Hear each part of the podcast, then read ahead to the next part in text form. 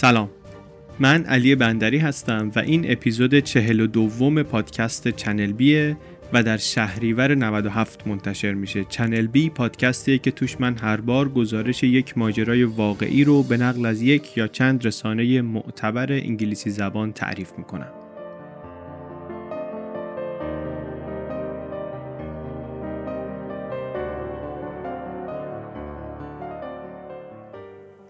اپیزود چهل و دوم دومین قسمت از پادکست سریالی تابستان نود و هفت چنل بیه با عنوان اوشو. لیست کامل منابع اصلی این پادکست سریالی رو در توضیحات اپیزود گذاشتیم، میتونید ببینید توی همه اپلیکیشن های پادکست یا در چنل بی پادکست دات کام یا در تلگراممون.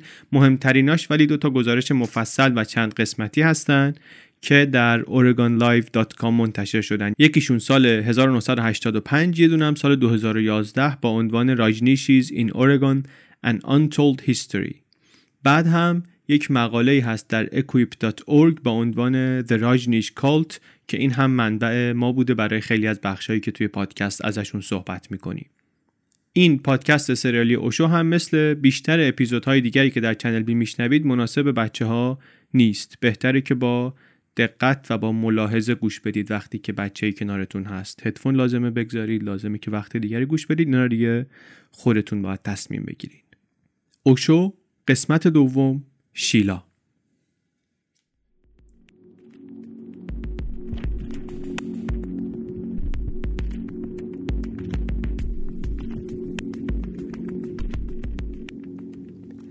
اسپانسر این اپیزود چنل بی سرایاره.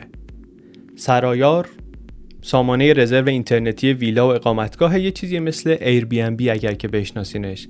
وقتی میریم مسافرت مخصوصا با خانواده یا با چند نفر دیگه، هتل اگه بخوایم بریم هم زیادی گرون میشه خیلی وقتا، هم انتخابامون کمه چون تعدادمون زیاده. مثلا اتاق پنج نفره که ندارن همه هتل‌ها. که سرایار خوبیش اینه که میری تو سایتش یا تو اپلیکیشنش، اونجا کلی ویلا هست، عکس و مشخصاتشون رو می‌بینی، قیمت‌ها رو مقایسه می‌کنی، می‌بینی اونایی که قبلا رفتن دربارش چی نوشتن. بعد با خیال راحت اون ویلا یا آپارتمانی رو که می‌خوای واسه هر چند روزی که لازمش داری رزرو می‌کنی. اگرم شما ویلا یا اقامتگاهی دارین که می‌خواین اجارهش بدین، میتونید رایگان اونجا ثبتش کنید که مردمی که می‌خوان برن سفر بتونن ببیننش و شاید خوششون بیاد و برن اونجا رو رزرو کنن. سرایار دات کام. سرایارم با وای نوشته میشه. سرایار.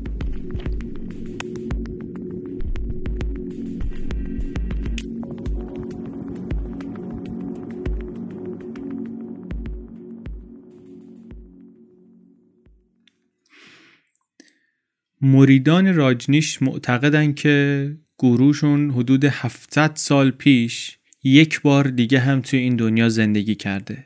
در واقع میگن که راجنیش عارفی بود که روزه‌ای گرفت، روزه‌ای که قرار بود روشن ضمیریش رو به حد اعلا برسونه و سه روز بعد از این که این روزه بیست و یک روزه تمام شد کشته شد. خود راجنیش هم میگفت که این زندگی الان من ادامه اون زندگیه و میگه همونطور که اونجا بیست و یک روز روزه گرفتم اینطور شد، اینجا هم توی این زندگی من در بیست و یک سالگی به روشن ضمیری رسیدم. در اپیزود اول گفتیم که راجنیش کیست و از کجا آمده. گفتیم در یک روستایی وسط هند به دنیا آمد، در شهر کوچکی بزرگ شد، بچه کنجکاو و بازیگوش و اهل تجربه ای بود. بعد گفتیم که بزرگ شد، درس خوند، دانشگاه رفت، معلم شد، معلم دانشگاه شد، سخنران شد. بعدش ملت جذبش شدن کم کم. سخنرانی‌هاش جذاب بود، موضوعات جذاب انتخاب کرد، حرفای جنجالی زد و مخاطبش که زیاد شد کم کم شروع کرد پول در آوردن و با ترکیب پول و تبلیغات و کار و تلاش زیاد و مسافرت‌های پی در پی و با چاشنی اون نظرات جنجالی که گفتیم شهرتش بیشتر شد، تشکیلاتش گسترده تر شد، مراجعینش زیاد شدن و دیگه توی جبالپور جاش تنگ بود. همسایه هایی که مثلا اونجا داشت دیگه شروع کردن به شکایت کردن که آقا شما خیلی رفت آمدت و سر و صدات زیاده. این بود که در کنار این دلیل که بالاخره میخواست بره یک جایی که مرکزیت بیشتری داشته باشه، جمع کرد و آمد بمبئی.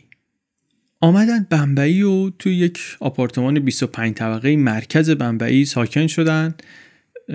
هفده هزار دلار پول دادن تقریبا این آپارتمان رو خریدن، ولی مشکلات با همسایه ها حل نشد. رفت و آمد بازم زیاد بود و این خطر وجود داشت که از ساختمون بندازنشون بیرون و توی این شرایط نامطلوب بود که راجنیش به فکر راه انداختن کمون خودش افتاد.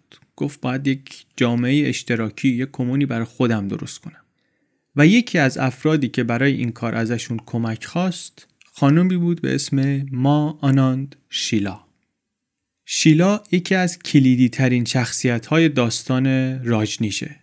خود من رو هم شیلا جذب این ماجرا کرد. شخصیت شیلا بیشتر منو جذب این قصه کرد. اسم اصلیش هست شیلا آمبالال پاتل. در هند به دنیا آمده، در گجارات، آخر سال هزار و نهصد و چهل و نه. در یه خانواده متوسطی با شش تا خواهر برادر بزرگ شده. یک کتاب خاطراتی داره، او را نکشید. اونجا خیلی با عزت و احترام حرف میزنه از پدر و مادرش. میگه که محیط خونه ما خیلی گرم بود، خیلی دوست داشتنی بود. پدر من آدم روشنی بود، آدم بازی بود و اصرار داشت که بچه‌هاش برای تحصیل حق انتخاب داشته باشن و بتونن همه چیز رو تجربه کنن که راه خودشون رو پیدا کنن در زندگی. این همه چیز رو تجربه کردن یک بخشیش هم شامل این میشد که برن رهبران و متفکران مختلف رو بتونن ببینن و آشنا بشن، ببینن که کدومو دوست دارن، چیو دوست دارن، خودشون دنبال کنن. برای همین در یکی از سفرهایی که راجنیش به گجارات داشت، این آقا دعوت کرد راجنیش رو به خونه خودش. شیلا میگه اون موقع با اون سن پایینی که من داشتم چیز زیادی نمیفهمیدم از حرفایی که میزد، ولی اون ملاقات زندگی من رو عمیقاً عوض کرد. بزرگتر شد شیلا، هفده سالش که بود، هولوش سال شصت و هفت رفت آمریکا که در نیوجرسی درس بخونه، هنرهای زیبا بخونه اونجا. اونجا با یک دانشجوی آمریکایی به اسم مارک هری سیلبرمن آشنا شد و ازدواج کرد. این آقا بیست و یک سالش بود، دستش به دهنش میرسید، ولی یک بیماری گرفت. یک بیماری گرفت در سن هجده سالگی، هاچکینز لیمفومیا، لیمفوم هاچکین. بیماری بود که اون موقع خیلی کشنده بود و دکترها بهش گفتن که شما دو سال دیگه بیشتر زنده نیستی. این دوتا ولی جوان بودن و میخواستن هر طور شده با هم باشن. به قول شیلا میخواستن از زمان کوتاهی که دارن به شادی استفاده کنن. برای همین علیرغم این ماجرا سال شصت و هشت اینها با هم ازدواج کردن. این آقا ولی اون موقع از دنیا نرفت. بیشتر از اون چیزی که گفته بودن زنده موند. سال هفتاد و دو مادر شیلا چشمشو عمل کرد و شیلا که اون موقع بیست و دو سالش بود آمد پیش مادرش و قرار شد شوهرش هم امتحاناش که تموم شد بیاد هند پیش اینا.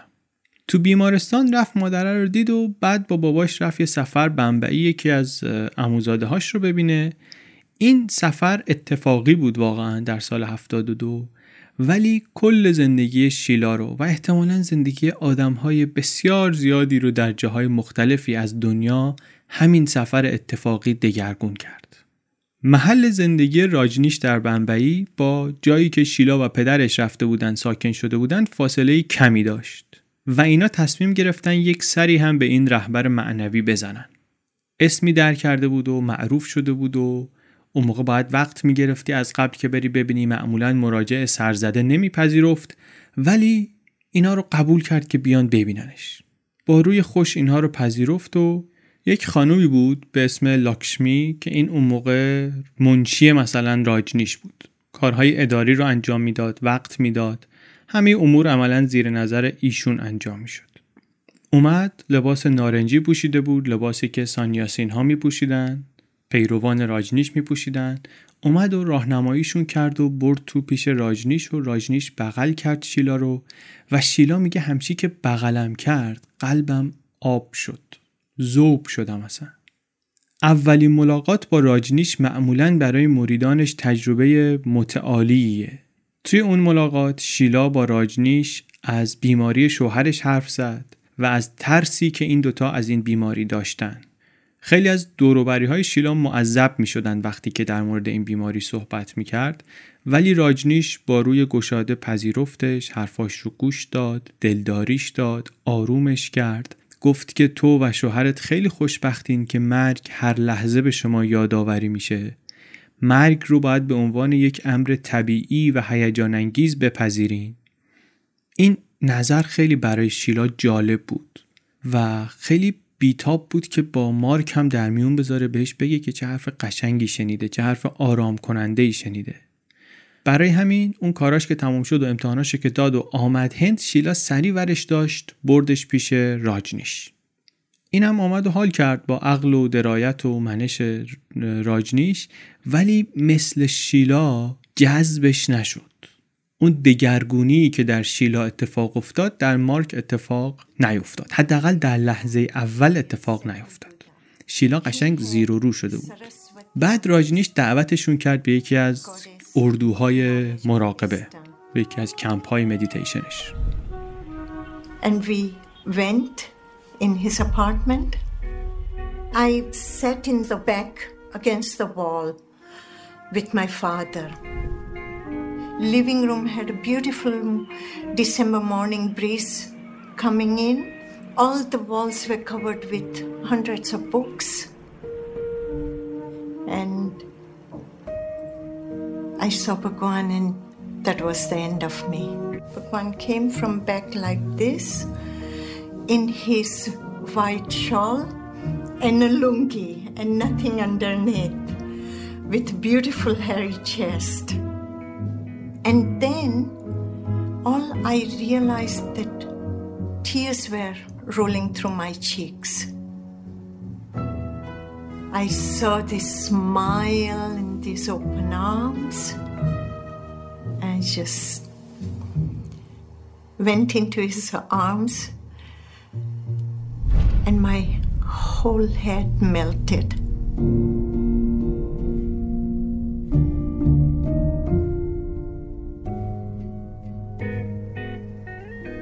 It was in this moment, if death would have come, I accept. My life was complete. My life was fulfilled. توی همون کمپ که رفتن، شیلا پیوست به سانیاسین ها، به مریدان راجنیش. اسمش هم شد ما آناند شیلا. این اسمیه که خود راجنیش روش گذاشت. ما پیشوندی بود که راجنیش به همه خانوم ها میداد، معنیش مادره و پتانسیل خانوم ها برای مادر شدن رو نشون میده. آناند یعنی شادی و شیلا هم یه بخشی از اسم قبلی خودش بود، یعنی آدمی که مثلا شخصیت قوی داره. شیلا هیچ چی جز راجنیش دیگه نمیدید. میگه که به چشم من چیزی جز راجنیش اصلا دیگه وجود نداشت. مراقبه، مدیتیشن، کمپ، حرفی که میزد، اصلا همه اینها رو من گذاشته بودم کنار. هیچی در من کارگر نبود به جز خودش. من ذوب در خودش شده بودم. شیلا میگه من همه چی رو واگذار کردم به استاد خودم. وقتی که میگه نارنجی بپوش، نارنجی میپوشم. وقتی میگه توی خیابون لخت راه برو، توی خیابون لخت راه میرم. هیچ دلیل دیگری برای کاری که دارم میکنم ندارم. دلیلم اینه که راجنیش گفته. اگر میخواید بدونید من چرا این کارهایی رو میکنم که میکنم، برید از استادم بپرسید. راهنمای مطلق من اونه. دو روز بعد از شیلا، مارک هم به سانیاسین ها ملحق شد. حالا شور و اشتیاقش خورده کمتر از شیلا بود، ولی به هر حال اونم اومد تو. به محض اینکه این دو نفر خودشون رو تسلیم راجنیش کردن، شروع کرد کارهایی رو بهشون سپردن برای اینکه سرسپردگیشون رو و اطاعتشون رو امتحان کنه، ببینی که اینها برای اینکه تعلق خاطر خودشون رو ثابت کنن تا کجا حاضرن برن. وسط زمستون فرستادشون یک شهری در کشمیر، یه جایی که زمستون‌های خیلی سختی داره. فرستادشون اونجا که برن توی طبیعت سه هفته مراقبه کنن. اینا هم رفتن سه هفته توی کوههای اونجا بدون وسایل گرمایشی، با یه غذای مختصری سر کردن و مدیتیشن انجام میدادن. بعد گفتش که برید آمریکا، زندگی رو که اونجا داشتید جمع کنید برگردید. خانواده های اینا مخالف بودن، مخصوصا خانواده مارک تایید نکردن این کار رو. خانواده شیلا یه خورده بهتر درک میکردن، ولی فکر میکردن که دیگه این دختر خودش داره دستی دستی آینده خودش رو نابود میکنه، دیگه خودش داره میکنه. اما کاری از کسی بر نیامد. موافق، مخالف، موافق دلچرکین، هر چی که بود، کسی نتونست اینها رو منصرف بکنه. کردن اون کاری رو که دوست داشتن بکنن. این اتفاقا داره در شرایطی میفته که دم و دستگاه راجنیش هم داره همینطور گسترده تر میشه، رشد داره میکنه، طیف مخاطبش هم داره تغییر میکنه. سال شصت و نه که راجنیش رفت بمبئی، تعداد غربی هایی که توی اردوگاهش می آمدن خیلی کم بود، ولی سال هفتاد و دو این آدم ها دیگه سرازیر شده بودن اونجا. اون موقع شروع کرده بود انگلیسی حرف زدن و مراقبه پویا رو عرضه کرد. یه چیز جدیدی بود، ساخته خودش بود. حالا توضیح میدیم البته که کاملا ساخته خودش نیست، ولی این داینامیک مدیتیشن یک ترکیبی از حرکت‌های شدید و نفس نفس زدن سریع و بعدش یک سکوت عمیق. یه مراقبه‌ای بود که میگفتن که هدفش شکستن سدهای عاطفی در بدن. احتمال زیادی وجود داره که برای این مراقبه الگو گرفته باشه آقای راجنیش از آموزه‌های آقایی به اسم جورج گورجف. آدم جالبی بوده این آقا، یک روحانی با آگاهی بالا بوده، اینطوری که پیروانش میگن روشن ضمیر هم بوده و یه سری آموزش هایی داشته برای مردم که خیلی ما نمیفهمیم که واقعا چی کار میکرده، ولی یه سری رقص مقدس داره و چیزای خودش طراحی کرده، ترکیب رقصهای سنتی که از سفرهاش در آسیای میانه و هند و تبت و ترکیه و قبرس و همه این جاها درست کرده. نریم دیگه توی این جزئیات، دیگه چیزاش توی یوتیوب هست، جالبه. ولی به هر حال آدمیه که خیلی سفر کرده و رقصهای جالبی اختراع کرده. به نظر میرسه که این داینامیک مدیتیشن رو تا حد زیادی راجنیش از ایشون گرفته. گفتیم که عادت داشت به این که گل هر مذهب و مکتب و مرامی رو سوا کنه بیاره تو دستگاه خودش. خلاصه این که در کنار این انگلیسی حرف زدن و اون حرفای جذاب درباره سکس و اون حرفای جنجال برانگیز، این داینامیک مدیتیشن اینها داشت مخاطب بین المللی بهش اضافه میکرد. برای هندیا یه کسی تعریف میکرد، میگفتش که گورو یه چیزیه مثل تیم فوتبال برای انگلیسیا. یه چیزیه که میتونی طرفدارش باشی، آخر هفته ها بری تماشاش کنی، ولی دیگه تو زندگیت نیست. ولی برای غربیایی که میرفتن اونجا خیلی بیش از این حرفا بود، همه چیشون بود، غرق میشدن تو ماجرا. خود راجنیش میگه که ازش پرسیدن که این تسبیحی که میدی پیروانت گردنشون میندازن این ماجراش چیه؟ میگفت این تسبیحی که من میدم، لباسای جدیدی که میدم میگم بپوشید، این فقط برای اینه که به شما یادآوری کنه که دیگه مجبور نیستید تصمیم بگیرید. این تصمیمات رو من از شما بر میدارم. اشاره کردیم میخوره جلوتر به لباس نارنجی که پوشیده بود اون خانم، آمد شیلا اینا رو برد تو. این یه چیزی بود که اصرار داشت راجنیش، میگفت شمایی که میای میپیوندید به من، من دوست دارم شما این تسبیح رو بندازید گردنتون. یه تسبیحی بود که عکس خودش هم پایینش بود. باز اون تسبیح هم اختراع خودشون نیست، این سنت وجود داشته، به شکل دیگری یه خورده تغییرش داده. یا لباسای نارنجی داده بود که اینها بپوشن. باز یه سری از هندیا آمدن که آقا ما نمیخوایم انگشت نما بشیم و اینا، اونا لباسای سفید میپوشیدن، به اونا میگفتن مثلا سانیاسین های سفید. ولی بقیه اطاعت کردن. بقیه میگفتن ما میخوایم اصلا اعلان زنده راجنیش باشیم، ما میخوایم تابلو تبلیغاتی راجنیش باشیم. و اینطوری داشت کارش بیشتر میگرفت و همزمان مشکلاتی هم ایجاد میشد. توی بمبئی اون آپارتمان همسایه‌ها شاکی شدن که آقا شما صبح مراجعه داری، شب داری، رفت آمد، سر و صدا، اینجا ما داریم زندگی میکنیم، شما بساط را انداختید. سخت شد شرایط مقدار. توی یکی از مهمونی‌ها جلب شد توجه راجنیش به یک خانم جوان بریتانیایی به اسم کریستین وولف. این خانم آمده بود و شده بود عضو سانیاسین ها و پیوسته بود به جنبش اینها و شده بود ما پرام نیروانو اسمش و شد همدم ثابت آقای گورو. راجنیش هم یه حالی داشت، میگفت این روح دوست دختر زمان کودکی من حلول کرده توی این خانم و من برای همینه که نمیتونم ازش دل بکنم.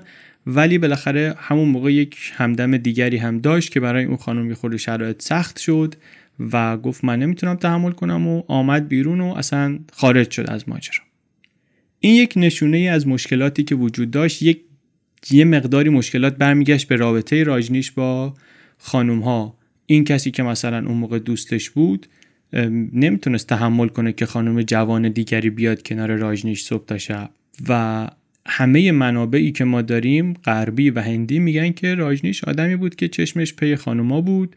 خانومهای زیادی از بین پیروان و مستمعین چشمش رو میگرفتن و به اسم اینکه بیا کمکت کنم روشن ضمیر بشی این جلسه های ملاقات خصوصی ترتیب میداد بعضیاشون فکر میکردن که رابطه جنسی با گورو مقام والای حضوره، The Ultimate درشان، دیگه آخر تقدسه.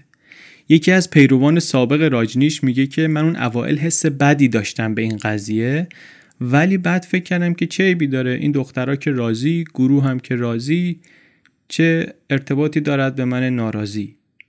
هیچ قانونی هم وجود نداره که بگه که گروه نباید با پیروانش بخوابه، بالاخره پیش میاد.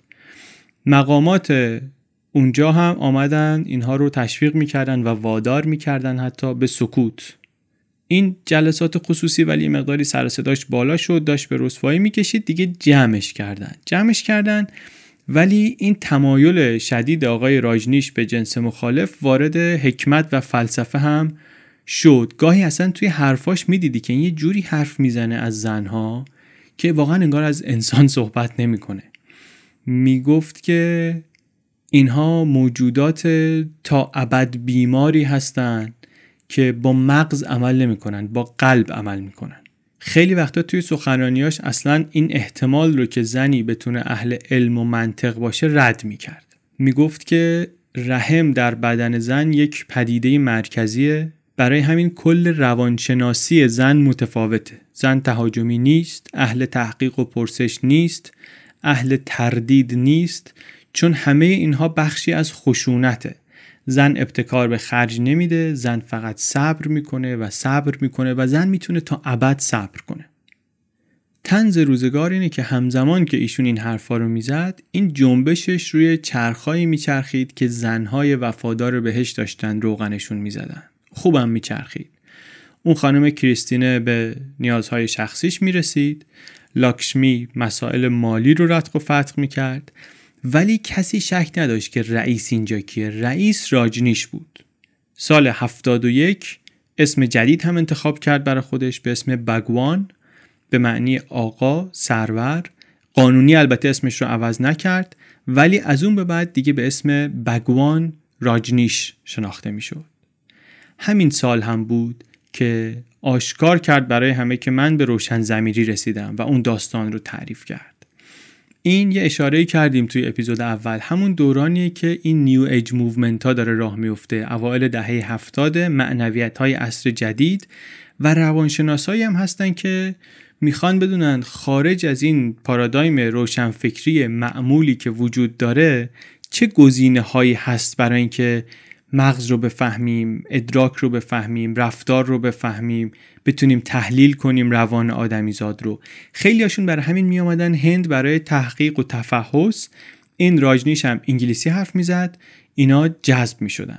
حتی بعدتر اینها اصلا می رفتن این چیزها رو خودشون آموزش می دادن، می آمدن آمریکا، کلینیکاشون رو اصلا جمع می کردن، می کردن مراکز مدیتیشن و طبق دستورالعمل و به عنوان شعبه ای از تشکیلات بگوان راجنیش اونجا مراقبه برگزار میکردن و یه درصدی از درآمد رو هم میفرستادن این طرف به تشکیلات. مخصوصا خیلیشون روانشناس بودن، از کالیفرنیا آمده بودن، اینجا دل داده بودن به این ماجرا و برمیگشتن اونجا و بساط رو برپا میکردن، هم خودشون یه پولی در میآوردن، همین که درآمد اینها رو این طرف دنیا زیاد میکردن. It is a love relationship. Master and disciple. Something happens in your heart when you see a master. Bhagwan is my master and I love him. Bhagwan's my master. Part of his required allegiance demanded that his followers always wear orange, India's holy color, and a portrait of their master around their necks. I did dynamic meditation every day.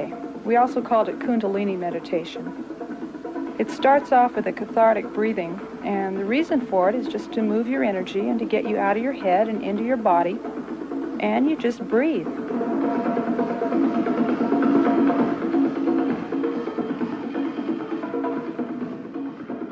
چند تا اشاره کردیم به کارهایی که وقتی کسی ملحق میشد به اینها انجام میداد. یکی این که گفتیم یه تسبیحی بود، صد و هشت تا مهره داشت، اینو باید مینداختن گردنشون. دیگر اینکه اسم هندی انتخاب میکردن، اسم هندی که گروه خودش بهشون میداد معمولاً. یک پیشوند داشت، خودش میگه من شروع کردم یواش یواش طبقه بندی کردن، سوامی برای مردها، ما برای زنها. من این کارو کردم به خاطر اینکه اینا رو بتونم بشناسم، آدمو از گوشه گوشه دنیا میان با اسمای عجیب غریب، برای من سخته حفظ کردنش. من این اسما رو گذاشتم که اسمایی باشه که خودم بشناسم، هم یه پسوندایی داشت که طبقه بندیشون راحت کنه، هم این که اسم هندی داشت که برای من یاد گرفتنش ساده باشه. لباس‌ها هم لباس‌های نارنجی و قرمز، رنگ‌های محبوب لاکشمی بود. اینا تن همه می‌کردن، همه باید از این لباس‌های یک شکل می‌پوشیدن. خود بگوان میگه که توضیحش اینه، هر چی دیگه هر کسی به شما بگه چرت و پرته، دارن یه دلیلی میتراشن. اصلش اینه که من میخواستم اینا رو اسماشون رو بشناسم که چطوری، لباسا هم همینطوری میخواستم اینا متمایز باشن. یکی دوبارم اشاره کردیم به سانیاسین. سانیاسین لقبی بود که پیروان راجنیش به خودشون میدادن. اینم از کلمه سانسکریت سانیاسی میاد به معنی رها کردن، یعنی آدمی که می آمد اونجا خودش رو تسلیم می کرد، همه چیزش رو رها می کرد، زندگیشو و حتی اسمش رو، به جای اون اسمی می گرفت که بگوان بهش داده بود و سانیاسین می شد، رها کرده می شد. قشنگه ها. سال هفتاد و چهار که شد راجنیش خرده‌ای ناخوش شده بود و درگیریش هم زیاد بود، اقامت هم در بمبئی براش سخت بود توی اون شرایط و جای کوچیکی که داشتن. مأمور کرد یک سری رو به همراه شیلا که اینا برن یه جایی نزدیک باروادا، یک شهری که شیلا اونجا متولد شده بود و مزرعه‌ای داشت که مال پدر مادرش بود، یه کمون راه بندازن. یه گروه دیگر هم فرستاد یه شهری در جنوب شرقی هند، یه مزرعه‌ای که بستگان دور خودش داشتن اونجا. اینا که رفتن اونجا، اهالی خرده‌ای با شک و تردید نگاه می‌کردن، میگفتن او شما دنبال این فامیل ما رو افتادید، این پسری که هیپنوتیزم می‌کرد این خیلی چیز نیست، خیلی محکم نیست، شما دنبالش را افتادین. ولی اینا میگفتن نه، ما آمدیم و خیلی هم راضی هستیم و دیگه این آزادی ماست، رهایی ماست. اینو میگفتن ولی از شرایط اونجا راضی نبودن. میگفتن که هوا گرم، جهنم اینجا، غذا کمه، شرایط بهداشتی خوب نیست، مریض شدن بعضیای دیگه، بعضی دیگه از دستوراتی که میامد سرپیچی میکردن و شرایط شرایط خوبی اونجا نشد، اون چیزی که میخواستن پیاده نشد. نهایتا اینا به این نتیجه رسیدن که ما باید بریم یه جایی پیدا کنیم، یه جایی که به اندازه کافی بزرگ باشه و جا برای توسعه آیندمون هم داشته باشه، هممون بریم اونجا.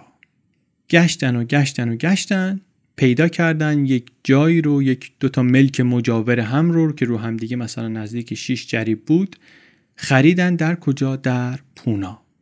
خود سانیاسین ها اون موقع میگفتن که سلامت راجنیش به خطر افتاده، بمبئی آلوده است، سفرهاش سخته. دیگرانی هم بودن که میگفتن آقا مشکلات به کنار، ما اگه میخوایم که رشد کنیم، اگر میخوایم بتونیم دو سه هزار نفر اینجا آدم رو میزبانی کنیم که بیان مراقبه کنن، جای بیشتری میخوایم، اتاقای بیشتر لازم داریم، ملک هم در بمبئی خیلی گرونه، برای همین باید بریم یه خورده شهرهای دیگه. یک محوطه بزرگی پیدا کردن در پونا، حصار داشت، بوته‌های انبوه داشت، از جلوی چشم اغیار دور بود و دار و درخت و ملک و اینها راجنیش خیلی پسندید و اینا دست جمعی جمع کردن رفتن اونجا. منطقه‌ش هم منطقه پولدارنشینی بود و مجموعاً یه فضایی برای پیروان راجنیش فراهم کرد که واقعاً از محدودیت و قید و بند جامعه رها باشن. رفتن اونجا و هفت سال اینجا موندن. اسم اون جایی رو هم که درست کردن گذاشتن شری راجنیش اشرام. اشرام همین محل اقامت اینها، صومعه اینها، معبد اینها. هنوزم هست، اشرام در پونا هست. کسانی که دوست داشته باشن میتونن برن ببینن. هم محل اقامتشون بود، هم محل کلاس هاشون بود، هم محل ادارهشون بود.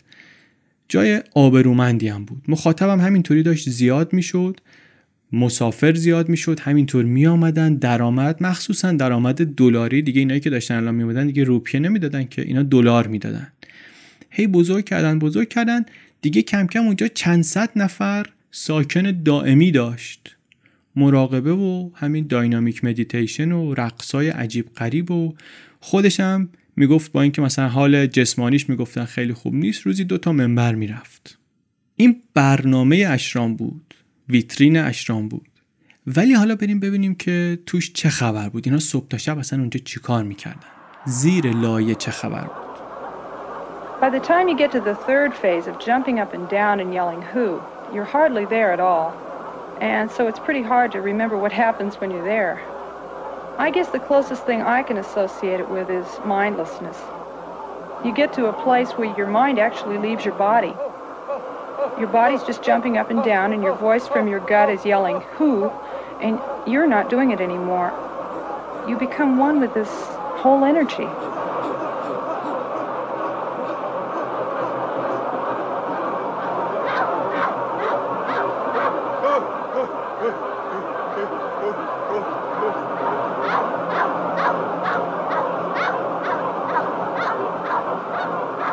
The next phase in dynamic is the quiet space. Someone yells, "Stop," and you've just been doing thirty minutes of intense catharsis. And what happens after being in such incredibly intense movement for so long is just a feeling of peacefulness and stillness. My mind actually stops, and I feel a oneness with the whole universe. حقیقت این است که کل برنامه‌های اشرام طوری طراحی شده بود که عزت نفس حاضران در اونجا رو به شدت ضعیف میکرد. طوری که خودشون رو کاملا تسلیم بگوان میکردن. برای مثال یکی از درمانها این شکلی بود که فرد باید یک هفته، هفت روز تمام با ضمیر سوم شخص در مورد خودش صحبت کنه. نتیجه این میشد که فرد از خودش فاصله میگرفت، دور میشد. یه تمرین دیگه این بود که سه روز و سه شب هیچ کاری نکنن جز پاسخ دادن به این سوال که من کیم. این فرایندی بود که باعث میشد فرد خودش رو پست ببینه، بی اهمیت ببینه. خیلی زود اون هویت و عزت نفسی که برای خودش میشناخت از بین میرفت، به جاش با محیط یکی میشد و وابستگی پیدا میکرد بیش از پیش به بگوان راجنیش. باور ذهنی این سانیاسین ها این بود که راجنیش عشق خالصه. برای همین این اونها رو به سمت مصیبت، به سمت بدبختی نمیبره. بعدم برنامهشون پر بود از این مراقبه های پویا، این داینامیک مدیتیشن ها. گفتیم فیلمش هم هست تو یوتیوب، میتونید ببینید، خیلی زیاده. به جز رقصا و سر و صداهای عجیب غریبی که خودشون در می آوردن، گاهی تشویقشون میکردن که احساسات درونیشون رو بریزن بیرون و این خیلی وقتا ختم میشد به کتک کاری، میزدن سر و کله همو میشکستن. خشونت جنسی هم اتفاق میافتاد گاهی توشون. چیزای عجیب غریبی بود. یه زمانی یکی رفت یه مستندی بسازه و اونطوری یه مقدار فیلم از جلسات داخلی اینا، این رقصای دست جمعیشون آمد بیرون که خیلی سر و صدا کرد. چیز عجیب غریبی، میتونید همین الانم هم تو یوتیوب نگاه کنیدشون. بین سالهای هفتاد تا هفتاد و چهار هر روز میرفت این با پیروانش دیدار میکرد. این خانم لاکشمی حساب قرارهای روزانه رو نگه می داشت. قبل از وقت ملاقات یک شرح مختصری از وضعیت اون آدم به گروه می داد و میگن که هر چقدر که وضع مالیت بهتر بود، این بهت بیشتر توجه می کرد، هواتو بیشتر داشت توی این جلسه ها. خودش هم بارها گفته این رو، از رفتارش هم مشخصه از همون اول که ایشون اصلا پولدارها رو نشون کرده بود. خودش میگه توی مصاحبه خیلی قشنگی، میگه که همه مذاهب اینا از درد و رنج فقرا حرف میزنن، میخوان به فقرا برسن، به بدبختا برسن. من اصلا کاری با فقیر ندارم، بذارید این یه دونه مذهب بمونه واسه پولدارا. پولدارم درد داره، پولدارم مشکل داره، پولدارم احتیاج به مذهب داره، من اصلا خدای پولدارام، بقیه فقیرا رو بفرستید پیش خدایان دیگه، پیش مذاهب دیگه، این یکی رو بذارید واسه پولدارا بمونه. توی پونا با توجه به اینکه بالاخره غربی ها هم زیاد شده بودن و خودش هم یه حالت تئاتری پیدا کرده بود، همه برنامه‌هاش سر و شکل قصه ها کم کم عوض شد. مثل هنرپیشه های سینما سوار لیموزین میشد با راننده و خدم و حشم و میرسید اینجا سخنرانی میکرد. حالا مثلا از محل اقامتش تا محل سخنرانیش صد و پنجاه متر کلا فاصله بود، ولی با لیموزین میآمد. خودش میگفت میخوام که مردم درباره من حرف بزنن، ما اینطوری ترویج میکنیم خودمون رو. مشاوره میداد به پیروانش، مشاوره شخصی میداد، اینا هم استفاده میکردن. هم پدر بود براشون، هم معشوق بود، هم مشاور بود، هم رهبر بود، همه چی بود. حتی سانیاسین هایی که میرفتن از اونجا رو بهشون میگفت برگردید دوباره اینجا، برگردین بیاین توی اشرام زندگی کنین. اینا هم خیلی وقتا توصیه هاشون رو گوش میکردن، میگفت برید خونه زندگی همه رو بفروشین، رها کنین، بیاین اینجا. حالا رها هم که میکردن، میمونن پولشو میدادن به تشکیلات. یعنی یارو میرفت مثلا از آمریکا میرفت اونجا میدید جهاز میشد خوشش میاد میگفت اینجا هستیم و صبح تا شب و رقص و سکس و دراگ و دیگه همش پارتی دیگه. میگفت آقا برو خونه زندگی رو بفروش بیا اینجا، همش برنامه همینه. و اینا هم خیلیاشون این کارو میکردن. سخنرانیاش میگن که اینطوری بود که همش قطع میشد، هی سخ یه کسی سوال میپرسید بعد ساعت ها طول میکشید. یکی میگه مثلا سوالم که میپرسیدی جواب نمیداد که، تو درباره عشق میپرسیدی، این شروع میکرد از خلسه حرف میزد میرفت توی دنیای دیگه‌ای. درباره رابطه میپرسیدی، این یه جوکی تو روزنامه خونده بود همون رو تعریف میکرد. بعد چهار تا از این سوالا میذاشت وسط سخنرانی که یک وقفه بیفته و نفسی تازه کنه و بعد حرف خودش رو میزد. یعنی سوال در واقع بهانه‌ای بود که ایشون یک نفسی تازه کنه.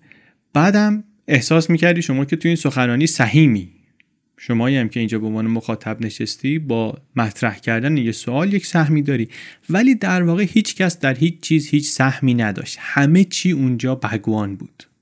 گذشته از این سخنرانی ها و جلسات خصوصی با یک تعدادی از مریدان محبوب حواریونش در خونه هم کناره میگرفت و یک ساختمون تک افتاده‌ای بود توی این ملک و میرفت اونجا اوقاتش رو اونجا میگذروند. به ندرت از اشرام میامد بیرون و خیلی هم فکر میکردن که این کاری به کار مسائل اجرایی و اینها نداره، ولی اونهایی که مطلع بودن میگن که اینطور نبود. مثل مدیرعامل یک شرکت بزرگ حواسش به همه چی بود. تعدادی از مریدانش رو فرستاد این طرف و اون طرف دنیا که مراکز اقماری را بندازند، بقیه رو راهنمایی کرد که گروه‌های درمانی درست کنن، مدیرای بخش‌های مختلف اشرام رو همه رو خودش شخصا انتخاب می‌کرد، بعضی وقتا درگیری‌های داخلی درست می‌کرد، اینا رو مینداخت به جون هم، رقابت درست می‌کرد از این جنگ‌های کارمندی که مثلا خودش اون بالا حواسش به همه چی هست ولی نمی‌خواد که بذاره اینا زیادی هیچ کدومشون دم در بیارن. مسئولیت‌های اداری رو مثلا سپرده بود به این خانم لاکشمی، ولی عملا خودش همش دخالت میکرد توی تصمیماتش و بقیه اگر که مشکل داشتن با این تصمیما میرفتن یواشکی پیش راجنیش شکایت میکردن یا از طریق کریستینه اون دوست دخترش حرفشون رو میرسودن بهش، در حالی که خب عملا تصمیم از خود راجنیش آمده بود. سلسله مراتب وجود داشت ولی عملا چیزی از چشمش پنهان نمیموند. کانال داشت، با همه کانال داشت و میتونست خبرها رو دست اول بگیره. خبرها همش بهش میرسید و تصمیم نهایی هم همیشه با خودش بود. توی این دوره خیلی هم ازش خوب محافظت میشد. پنجاه نفر از سانیاسین ها که اینا کاراته و هنرهای رزمی و اینا یاد گرفته بودن در خط مقدم دفاع از بگوان بودن. حتی به خواست راجنیش بعضی وقتا مانور میذاشتن، یه سری مثلا حمله نمایشی میکردن به خونش که اینا رو آزمایش کنن ببینن سرحال هستن یا نه. مانور داشتن. هر چقدر که اشرام بزرگتر میشد سلامت راجنیش بیشتر آسیب میدید. تحرکش کم شد، دیابت گرفت، کمردرد داشت، آلرژی های مزمن داشت. با اینکه معروف بود به پرحرفی چند دوره روزه سکوت گرفت، اما نه بیماری نه سکوت هیچ کدوم اینا اشتیاقش رو برای اینکه محل بزرگتری داشته باشه کم نکرد. همش دنبال توسعه دادن بود. تعداد این سانیاسین ها هم هی زیاد میشد و از اون طرف بیماری های مقاربتی هم داشتشون زیاد میشد به خاطر شکل روابطی که داشتن. و الان دیگه طوری هم بود که تعداد غربی های سفید پوستی که آمده بودن تو اشرام ده برابر هندیا بود. ملت افتاده بودن به مواد فروشی برای اینکه خرجشون رو در بیارن، می اومدن بیرون از اشرام توی شهر پونا اونجا مواد میفروختن و اینطوری کم کم شروع کردن برای شهر مشکل درست کردن. چون بالاخره میگفت آقا شما اینجا رو چیرکش خونی کردی و معلوم نیست اینجا چه خبره، مردم هم دارن اینجا زندگی میکنن. از اون طرف مشکل بزرگتر دولت این بود که اشرام رو به عنوان مرکز مذهبی و آموزشی ثبت کردی، مالیات هم نمیدی. بعد از یه مدتی شاکی شد شهرداری که آقا چه خبره، شما این همه پول در میاری، همه چیت هم مشخصه که بیزنسه، پس مالیات چرا نمیدی؟ مرکز مذهبی چیه؟ آموزشی چیه؟ این معافیت‌های مالیاتی رو اومدن ورداشتن گفتن بیا مالیاتشو بده، اصلا عطف به ما سبق هم میشه. یهو اینا دیدن که معادل چند میلیون دلار بدهکار شدن. این بدهکار شدن، این سر و صدا ایجاد کردن، نتیجه رشد عجیبشون بود در پونا. ترکونده بودن واقعا توی پونا که آمده بودن. مخصوصا در هزار و نهصد و هفتاد و پنج آمده بودن یه چیزی اضافه کردن، درمانهای گروهی. اینو به منوی مدیتیشن اضافه کرده بودن و بیشتر مخصوص غربیایی بود که می آمدن، مرتب تشکیل می شدن جلسه های گروهی هفت نفره تا بیست نفره، گروه های مواجهه. آدم ها می شینن دور هم دیگه و از احساسات واقعیشون حرف می زنن یا مثلا یه کارهای دیگه می کنن، انکاونتر گروپس. توی یکی از سخنرانیاش راجنیش میگه که شما به روان درمانگر احتیاج دارین که زخماتون رو جلوی خورشید باز کنه، اجازه بده که اینا خوب بشن. یک سانیاسین آلمانی سال هفتاد و نه آمد یه فیلم مستندی ساخت به اسم اشرام، پانزده دقیقه از فعالیت‌های یکی از این گروه‌های مواجهه رو نشون میداد. فعالیت‌های خشن، فعالیت‌های جنسی بین یک سری آدم برهنه و نیمه برهنه توی یکی از این جلسه‌های مواجهه. پیام فیلمش این بود که آقا راه این روشن ضمیری از برهنگی میگذره و از تجاوز و از استخوان‌های شکسته‌ای که توی این جلسه ها به جا میمونه. فیلم رسید توی آمریکا و لس آنجلس تایمز گزارش داد روش و آدمایی که در جریان قضیه نبودن میگفتن که این فقط تبلیغات منفی دیگه، این میخوان که مثلا خرابشون کنن. در عین حال آدمای دیگری هم اینو دیدن، احساس کردن که چیز بدی هم نیست ها. یک سری گروهه که ما میریم بدون محدودیت، بدون قید و بند، هر کار دوست داریم توش میکنیم. آدم ناراضی، آدم به کمال نرسیده در زندگی وسوسه میشه. بعد دیگه توی جوامع این طرف دنیا شایع شد که آقا مثل این که در پونا این درمانهایی که انجام میشه دیگه یه سور زده به هر کاری که ما این طرف دنیا داریم تو کالیفرنیا میکنیم. اصل قصه اونه. اینم هی میدمید توی این آتیش. آقای بگوان شروع کرده بود تانتریک یوگا درس میداد. اینو بعضیا میگن که یوگای سکس، یوگای رابطه جنسیه، ولی به نظر میرسه حرف دقیقی نیست. یه سری فیلماش هست ما دیدیم، یه سری هم خوندیم نفهمیدیم راستش که این چیزی که اینا میگن اصلا چی هست. یه سری آدم ها نگار تو خلسن و میمالن خودشون رو به همدیگه و میگن ما اسرار سکس بهتر رو کشف کردیم و یه سری آموزه های باطنی و معنوی داریم، انسان رو رستگار میکنه. ما سردا نیاوردیم، اگه کسی فهمید ما رو هم در جریان بگذاره. میگفت به هواداراش که اگر شما فعالیت های جنسی معمولتون رو بگذارید کنار، میتونید این ترس هایی رو که دارید درمان کنید. به زوجها گاهی میگفت که جلوش با هم بخوابن، ولی اینا شهرتش رو زیاد میکرد. کم کم این فعالیت های درمانی توی کوتیشن مارک اینا رونق زیادی گرفت. یک تعدادی درمانگر راجنیشی بودن که تعداد محدودیشون بودن که اینا آموزش حرفه‌ای دیده بودن، بقیهشون آموزشی ندیده بودن، ولی اینا شدن ستون فعالیت‌های اشرام. نکته هم اینه که اینا فقط درمانگر نبودن. در واقع سانیاسین‌های سابق میگن که اینها یک حلقه قدرت جداگانه تشکیل داده بودن و سطح زندگیشون بالاتر بود از آدم‌های دیگه‌ای که توی اشرام بودن. حکایت تکراری دیگه، یا آدم‌های نزدیک شدن به رهبر، به هر حال مهارتی دارن یا تکنیکی یا هر چی، و بعد اینا دارن بهتر از بقیه زندگی میکنن توی این کمونی که از اول آدما کلا ایده این بودی که شبیه هم باشن دیگه. ولی اینجا این روان درمانگرهای معروفتر، کار درست‌تر، اینا اصلا تو همون خونه‌ای زندگی میکردن که خود بگوان زندگی میکرد. انقدر نزدیک بودن و کم کم شدن اینا حلقه تصمیم گیر و بالاخره عده‌ای به اینها به چشم دیگری نگاه میکردن.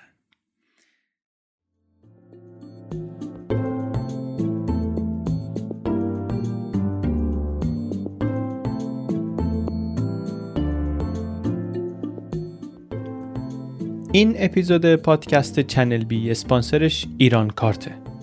ایران کارت یک کارت بانکی عضو شبکه شتابه که هر کاری با کارت‌های بانکی معمولی می‌کنیم با این کارت هم قابل انجامه. یعنی می‌تونیم از آبربانک پول بگیریم یا تو مغازه یا اینترنتی خرید کنیم باهاش. اما مزیتش نسبت به کارت‌های دیگه اینه که ایران کارت بابت هر خریدی که باهاش می‌کنیم یه درصدی از مبلغ خرید رو به کارتمون برمیگردونه. بجز این یه سری سرویس ویژه هم به دارندگانش میده، مثل ترانسفر فرودگاهی یا تشریفات رایگان در فرودگاه‌های ایران یا خدمات رایگان لانج در هزار تا فرودگاه در کشورهای مختلف دنیا.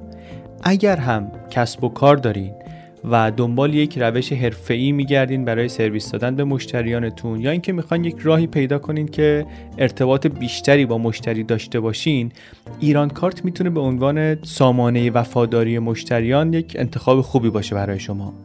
خوبیش اینه که رایگان هم هست.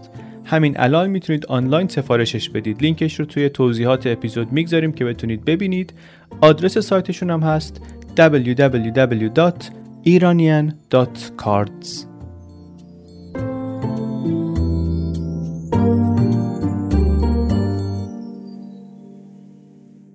از همین چیزایی که تا اینجا گفتیم معلومه که آقای راجنیش علاوه بر این که سخنور چیره دستی بود، تاجر خوبی هم بود. محصولش رو میشناخت، ارزشش رو میدونست و بلد بود که چه بازاری براش درست کنه. میخواست اشرام به یه جایی برسه که همه هزینه ها رو که زیاد هم بود و زیادتر هم میشد پوشش بده و یه بیزنس درخشانی بشه.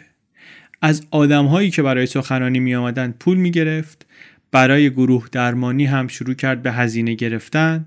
جلسه های درمانی اشرام مثل بوفه نهار شده بود، بازدید کننده ها می تونستن به میل خودشون یک نوعی از درمان رو انتخاب کنن، هزینه درمان انتخابی رو بدن، منوی مفصلی داشت، خدمات پولی دیگری هم بود. جریان پول دیگه قشنگ چاق برقرار شده بود. بعضی از کاراشون هم یه خورده عجیبه دیگه، یعنی عجیب که عجیب و واقعا اگه من بپرسی نبوغ‌آمیز. آمد سال هفتاد و چهار راجنیش گفت که دیگه من شخصا جلسات مراقبه رو اداره نمی کنم. گفتن آقا ملت از اطراف و اکناف دنیا میان اینجا که در محضر شما مدیتیت کنن، شما اداره نمی کنی یعنی چی؟ گفت نه، من نمیام توی سالن مراقبه، شما این صندلی خالی من رو بگذارید اونجا. بعد گفت که شما با این صندلی خالی من شما میتونید نبودم رو حس کنید. اصلا حضور من رو شما فقط وقتی میتونید درست احساس کنید که متوجه غیبت من بشین. اگر نتونید من رو بدون این جسم فیزیکیم ببینید، اصلا یعنی منو ندیدید. خیلی حرف قشنگیه، خیلی ذهن قشنگی پشت این حرفه. از نظر معنوی حرف قشنگی پشتشه، از نظر اجرایی هم حرف خیلی درستی پشتشه. خسته شده بوده دیگه، هی بیاد هی بره. میگه من میرم تو اتاقم میشینم، میام بیام مراقبهشون رو بکنن دیگه. هم اصل قصه قشنگه، هم این زرورق دورش قشنگه، شکل ارائهش قشنگه. اواسط دهه هفتاد اشرام راجنیش کعبه آمال آمریکایی‌ها و اروپایی‌هایی شد که یا میخواستن این خلأهای معنوی زندگیشون رو پر کنن، یا اینکه کلا فقط دنبال خوشگذرونی بودن. خیلی ها رفتن به پونا، زل زدن توی چشمای راجنیش و همونجا موندنی شدن. بهشون گفته بود که نفس خودتون رو فراموش کنید، فقط در لحظه زندگی کنید. شرکت توی این گروه‌های مواجهه و مراقبه ها و اینها رو تجویز میکرد برای همه، تسکین میداد ترس هاشون رو با موعظه، با لطیفه، با حکمت، با نقل و حکایت. پیروان جدیدش خیلی وقتا نمیتونستن درست توضیح بدن که جذب چیه این آدم شدن. فقط میگفتن ما دیگه احساس میکنیم رسیدیم، احساس میکنیم خونه ایم. سال هفتاد و شش این تعمیر و بازسازی ساختمان‌های جدیدی که خریده بودن تکمیل شد. اسامی یه سری عرفای روشنزمین رو گذاشتن روی این ساختمانات، فرانسیس، عیسی، کریشنا. یه تالار کنفرانسی داشت توی ساختمان محل زندگی خودش، یه تالار دیگه‌ای داشت در ساختمان بودا که مثلا ظرفیت بیشتری داشت، سخنرانی‌های انگلیسی رو می‌برد اونجا. بخش انتشارات، دفتر مطبوعاتی، صنایع دستی، گروه موزیک، امکان چاپ، فروشگاه لباس، یه مغازه نجاری که سازم میساخت. بعد سال هفتاد و هفت نونوایی، استودیوی طراحی جواهرات، سفالگری، بافندگی. راجنیش میگفت من میخوام اشرام جزئی از بازار باشه، نمیخوام این سانیاسین های من صومعه نشین بشن، رابطهشون رو با دنیا قطع کنن. اینا قراره که با مراقبه رشد کنن تو دنیا، قرار نیست از دنیا فراری بشن. برای همین هر آرامشی که اینجا بهش دست پیدا میکنن، هر جای دیگه هم که برن میتونن اینو حفظ کنن. کمون ما میگفت باید مخفی باشه، اون چیزی که توی ما میگذره فقط توی خودمونه، ولی نمای بیرونی ما همین نجار و بزاز و سفالگر و صنعتگر و اینا باید باشن، مردم ببینن اینجا مثل بقیه جامعه است، زندگی در جریانه. برای این مردمی که میان از اینجا بازدید میکنن ما یه نمایش قشنگی باید داشته باشیم. خلاقیت رو باید توی نقاشی و کتاب و مصنوعات چوبی این سانیاسین‌ها بتونیم بروز بدیم، بتونیم این اطراف رو نشون بدیم بهشون، دریاچه های زیبا رو، استخرای شنا رو، هتل پنج ستاره رو. اینا ولی نمیفهمن داره چی میشه. چیزی که داره اتفاق میفته باید پنهانی باشه، باید پنهانی باشه، چون اگر پنهانی نباشه یعنی اتفاق نیفتاده. توی این دوره اوج گروه درمانی ها هفته یک تا دو هزار نفر می اومدن اشرام. سخنرانی های راجنیش صفهای طولانی درست میکرد، با میل و رغبت نفری پنج روپیه میدادن، میشستن پای منبر استاد، صفم وای میسادن قبل از ورود، چند تا به پا می اومدن بو میکردن اینا رو که مثلا بوی عطری، شامپوی، صابون معطری چیزی ندن که آقای بگوان حساسیت داره خوشش نمیاد. He started then publishing his own books.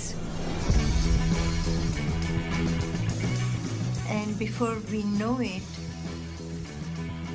he was bigger than a rock star.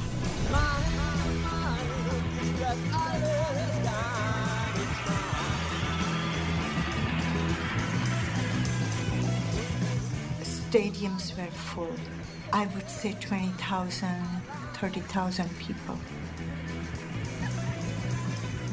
I remember one day it started raining and few people started getting up and one shout from Bhagwan. So these are the seekers. They can't take few drops of rain. Everybody stood there. There was a pin drop silence. And he carried on talking. همین زمان سالن غذاخوری اشرام هفته‌ای صد هزار روپیه داره در میاره. انتشارات، فروشگاه‌ها، کارگاه‌های مختلف همه درآمد دارن.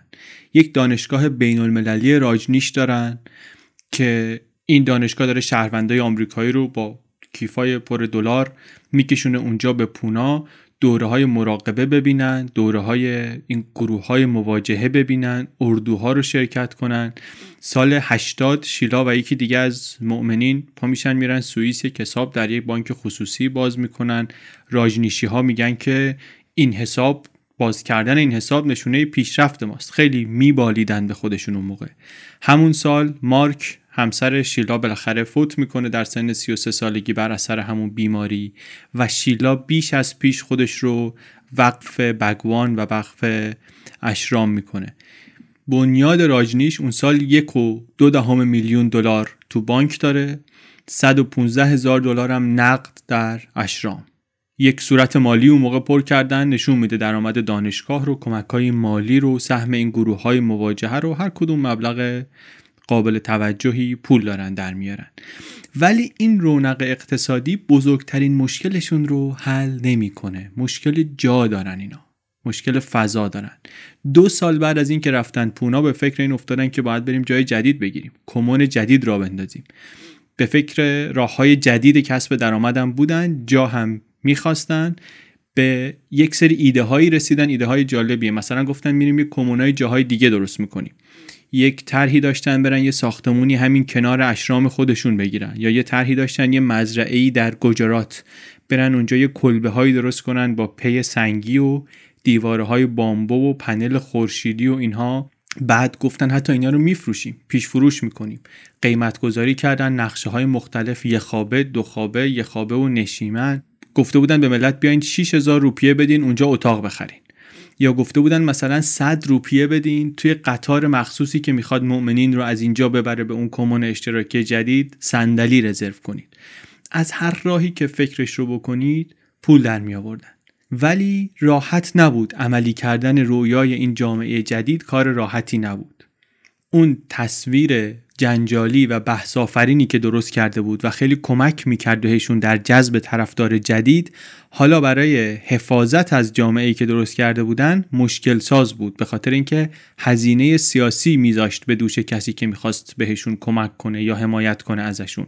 و توی هند برای انجام این کارا شما احتیاج به کمک سیاسی داری، احتیاج داری به اینکه آدم قدرتمند سیاسی، یا حداقل اون موقع اینطوری بود، کمکت کنه. نخست وزیر اون موقع اومد، یه سری تلاش‌ها اینا داشتن برای اینکه در گجرات مستقر بشن، این تلاش‌ها رو متوقف کرد. بعد اینا اومدن یه جای دیگه ای رو پیدا کردن در ساسود. یکیشون میگه ریختیم پشت کامیون رفتیم اونجا و تا رسیدن اونجا سر اینکه کجا مال کی باشه دعوا شد. کلی اتاقای کوچیک و محقر اونجا بود، کفا خاکی، ملت میرفتن اینور اونور، هر کی میگفت این اتاق مال منه اون اتاق مال منه، یک بلبشویی شد. توی همه این بلبشوها البته خود بگوان از جاش تکون نخورد، توی باغ خودش در پونا موند، ولی سانیاسینا می اومدن از جاهای مختلف دنیا میرفتن اون منطقه دورافتاده جدیدی که اینا گرفته بودن و بساط خودشون رو علم میکردن. هر کی شروع میکرد چیزی ساختن، لوله کشی کردن. تو فکرشون هم این بود که دارن یک جامعه جدید میسازن اینجا دیگه. بعضیاشون به عنوان یه ماجراجویی بهش نگاه میکردن، اما در حقیقت یه حال تبعیدی داشتن. میگفتن ما اومدیم از اون سر دنیا که یک تعطیلات به یاد موندنی مثلا داشته باشیم اینجا، حالا افتادیم اینجا به کار کارگری و اینا. خیلی سختی میکشیدن. بعد توی ساسود این کمون جدید سر آب به مشکل خوردن. شیلا برگشت گفتش که من دیگه اجاره نمیدم به خاطر اینکه آبی که به ما میدید برای هزار نفر آدمی که ما داریم کافی نیست.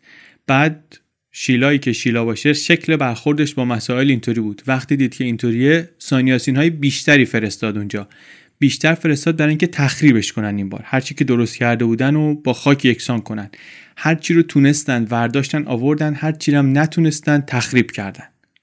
مشکل دیگری هم در ساسود پیدا کردن، اونم این بود که خوردن به موانع دولتی. یه قانونی بود اون موقع اونجا که سقف زمینی رو که یک کس یا یک نهاد میتونه داشته باشه محدود میکرد و بیشتر از این اگه میخواستی باید از دولت اجازه میگرفتی. اینا هم رفتن یه سری فرم پر کردن، ولی گیر کرد کارشون تو کاغذبازی، وضعیت مشخص نبود. رفتن اون موقع سراغ این دیراگاندی که داشت نخست وزیر بود اون موقع، داشت میخواست دوباره نخست وزیر بشه. بعد اینم هم همدردی کرد باهاشون، توی کمپین انتخاباتی اومد، با چند تا از مقامات راجنیشی ملاقات کرد، قول داد مشکلشون رو حل کنه. ولی وقتی که دوباره برگشت سر کار نخست وزیر شد دیگه تجدید نظر کرد. گفتش احتمالاً احساس کرد که مثلا آدمی نیست این راجنیش، یا این گروه آدم‌هایی نیستن که این بخواد باهاشون گره بزنه سرنوشت خودش رو، و هی جواب سربالا میداد. اوضاعشون گیر کرد اونجا، گره خورد اونجا و نتیجهش این شد که هرچی اینا میگشتن جای خوب دیگه توی هند پیدا نمی‌کردن. برای همین نگاهشون معطوف شد کم کم به خارج از هند و نهایتاً سر از آمریکا در آوردن. حالا قبل از اینکه باهاشون بریم آمریکا یه خورده بگیم که آخرای هند بودن چه اتفاقایی افتاد.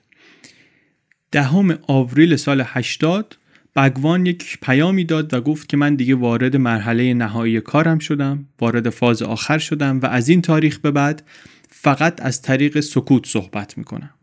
توی این مدتی که میرم توی دوره سکوت فقط با منشی خودم دیدار میکنم، در انظار ظاهر نمیشم تا سه هفته بعد که دوباره ساتسنگ ها از سر گرفته بشن. ساتسنگ یک کلمه سانسکریت دوباره، معنیش همراهی با حقیقت والاست، ولی کاری که اینا میکردن ساتسنگ اینا شامل گوش دادن به متن مقدس یا خوندن یه متن مقدس، تأمل در متن، بحث، جذب معانی، مدیتیشن و اینجور اینجور چیزاست.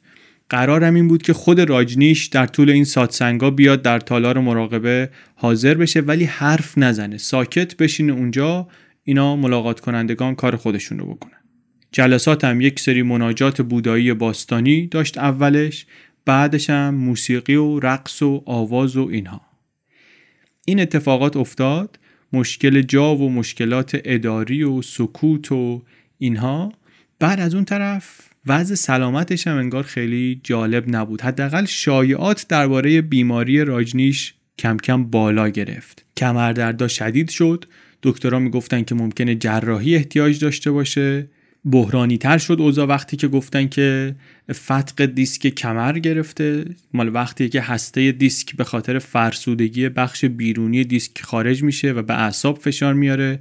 میگن که عواملی داره مثل مثلا سن که بالا بره، مصرف دخانیات، مصرف الکل، ضربه ناگهانی، عوامل ژنتیک و طولانی مدت نشستن میتونه باعث این بشه. یه همچین حالی هم براش پیش آمد، احتمال آسیب دیدن اعصابش جدی‌تر شد. شیلا همین شایعات و همین بهانه ها رو استفاده کرد بیشتر برای هل دادن این که آقا ما بریم آمریکا. خود شیلا توی کتاب خاطراتش Don't Kill Him میگه که همه چی اون موقع توی جامعه ما عالی بود، حتی مراکزی که توی اروپا داشتیم هم داشتن خیلی خوشگل کار میکردن. آخرین فصل رویای بگوان شروع شده بود. دانشگاه در حال توسعه، کتابخونه راجنیش در حال توسعه، کتابا طبق برنامه چاپ میشد، جشنا برنامه‌ریزی میشد، خوب اجرا میشد، تو تلویزیون، تو مطبوعات همش صحبت ما بود، هر روز آدمای بیشتر می اومدن که کمک مالی کنن، همه چی طبق نظر بگوان پیش میرفت. سانیا سینا به نوبت کار میکردن، میخوابیدن به خاطر اینکه کار زیاد بود، ولی همه راضی بودن، همه با این شرایط راحت کنار میومدن. تا وقتی که میتونستن کنار بگوان باشن خوشحال بودن. خیلیاشون ولی مریض شدن، سرماخوردگی بود، همیشه عفونت بود، همه چی ناسالم بود، وضع بهداشت تعریفی نداشت. بگوان مرتب درباره مخالفت با سرکوب جنسی حرف میزد، از اون طرف بیماری‌های آموزشی در جامعه ما مشکل بزرگی شده بود، هیچ کاری هم نمیتونستیم بکنیم، هیچ راهی نداشتیم که رابطه جنسی این سانیاسین‌های مبتلا رو بخوایم پیگیری کنیم یا اینکه مثلا نظارتی داشته باشیم یا درمانی بکنیم.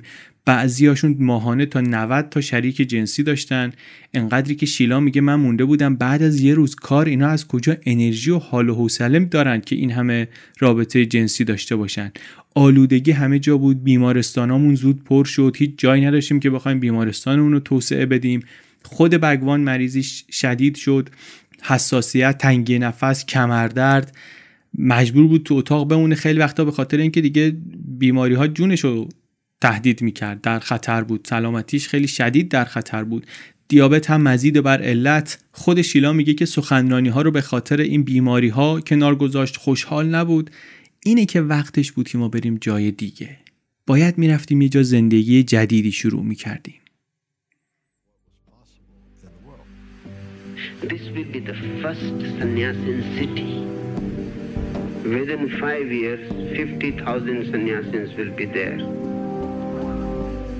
And within ten years, one hundred thousand sannyasins will be there. Bhagwan wanted to create a new commune, a Buddha field.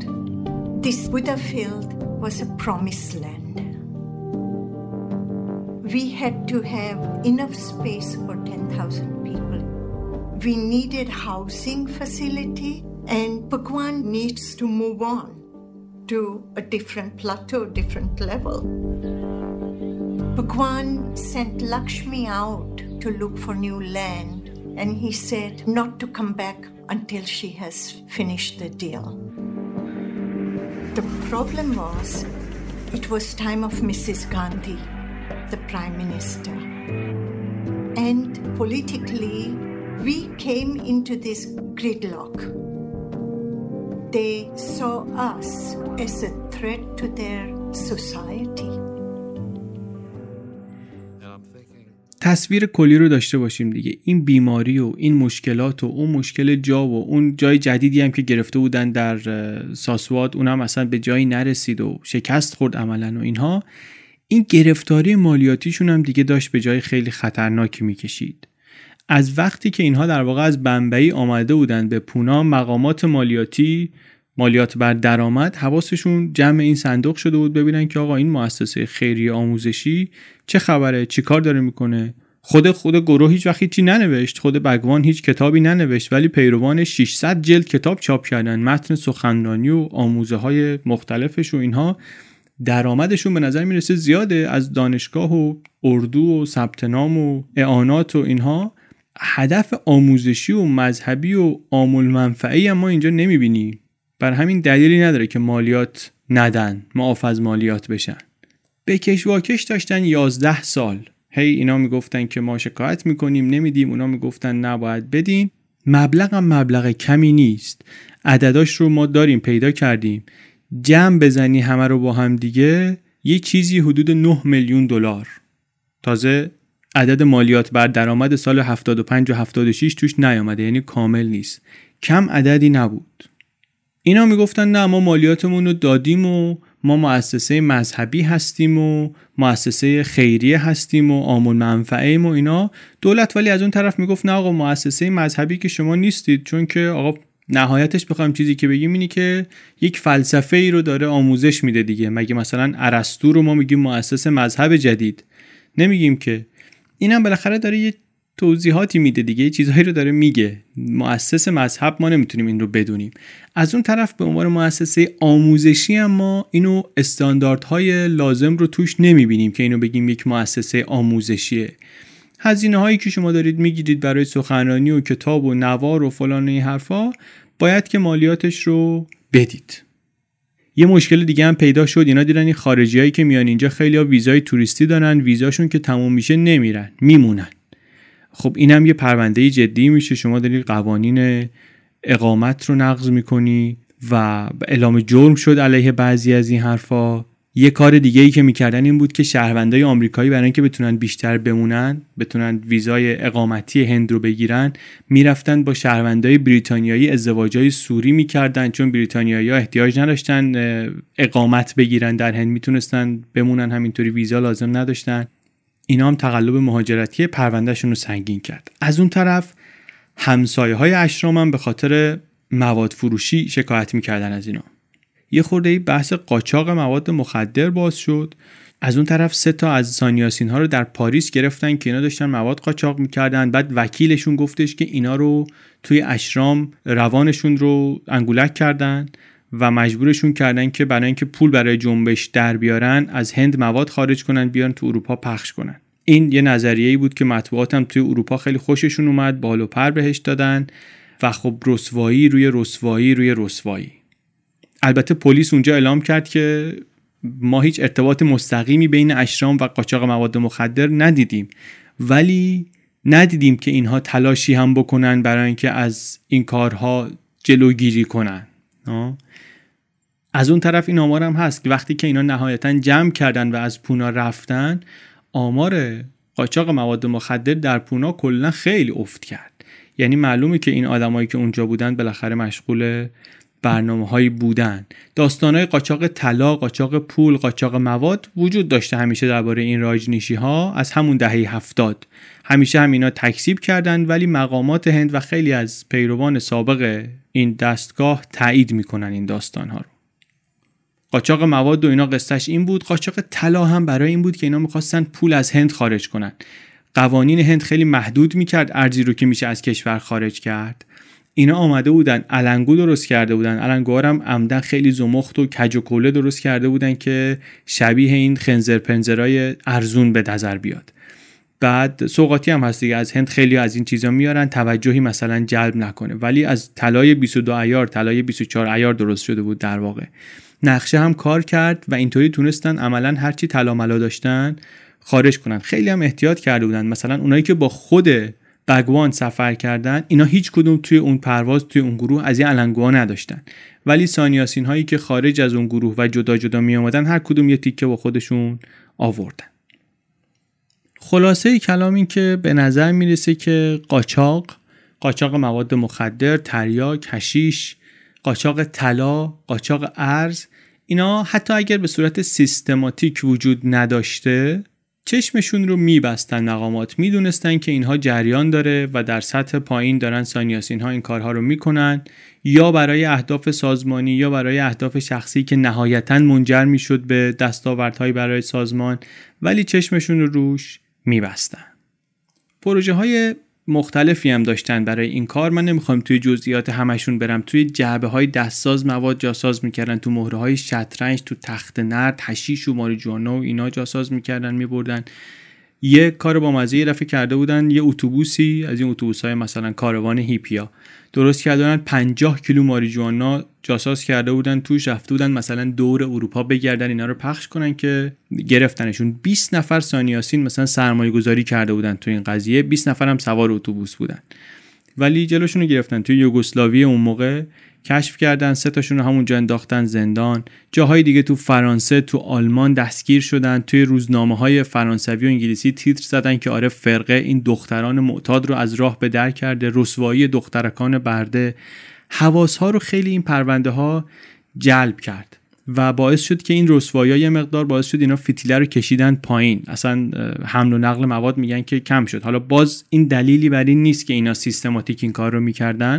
ممکنه آدما فردی میکردن، بعد که دیدن توجهات زیاده ترسیدن و خودشون دیگه شل کردن یه خورده، ولی جریان داشت این کارا دیگه. یه شایعه دیگری بود، میگفتن که طرفدارای راجنیش برای اینکه از پس هزینه‌های این جلسات درمانی و سخنرانی‌ها بر بیان تنفروشی میکنن. یه بار یه مجری تلویزیون به شیلا گفت که شیلا خیلی آدم حاضر جواب و بددهنی هم بود. برگشت یارو تو مصاحبه بهش گفتش که راسته که رئیس دلال محبته؟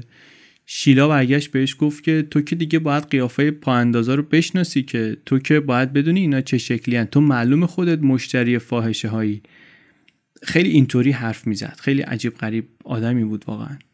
و بعدم گفته بود که هر کی هر کاری میکنه به خودش مربوطه، ما دخالتی توی این کارا نداریم. واقعا مدرکی وجود نداشت که نشون بده که مقامات اشرام توی این کار یا کارهای دیگه نقشی دارن. سیاست اینا این بود که میگفتن ما درا رو باز گذاشتیم، هر کسی میخواد بیاد. چشمشون رو هم راحت میبستن روی جرم و جنایتایی که اطرافشون اتفاق میافتاد، مخصوصا اگر که آدما وضع خوبی داشتن. یه دفعه توی مصاحبه مطبوعاتی گفت اون خانم لاکشمی که گفتیم که امور اداری رو میگردوند، گفتش که درای ما به روی همه بازه، گناهکار و بیگناه به یک اندازه توی این دستگاه راه دارن. اگر آدمی که میومد اینجا قلب پاکی داشت که اصلا نیازی نبود بیاد پیش بگوان. اینا آلودن، همه میان اینجا، نکته اینی که اینجا میان پاک میشن.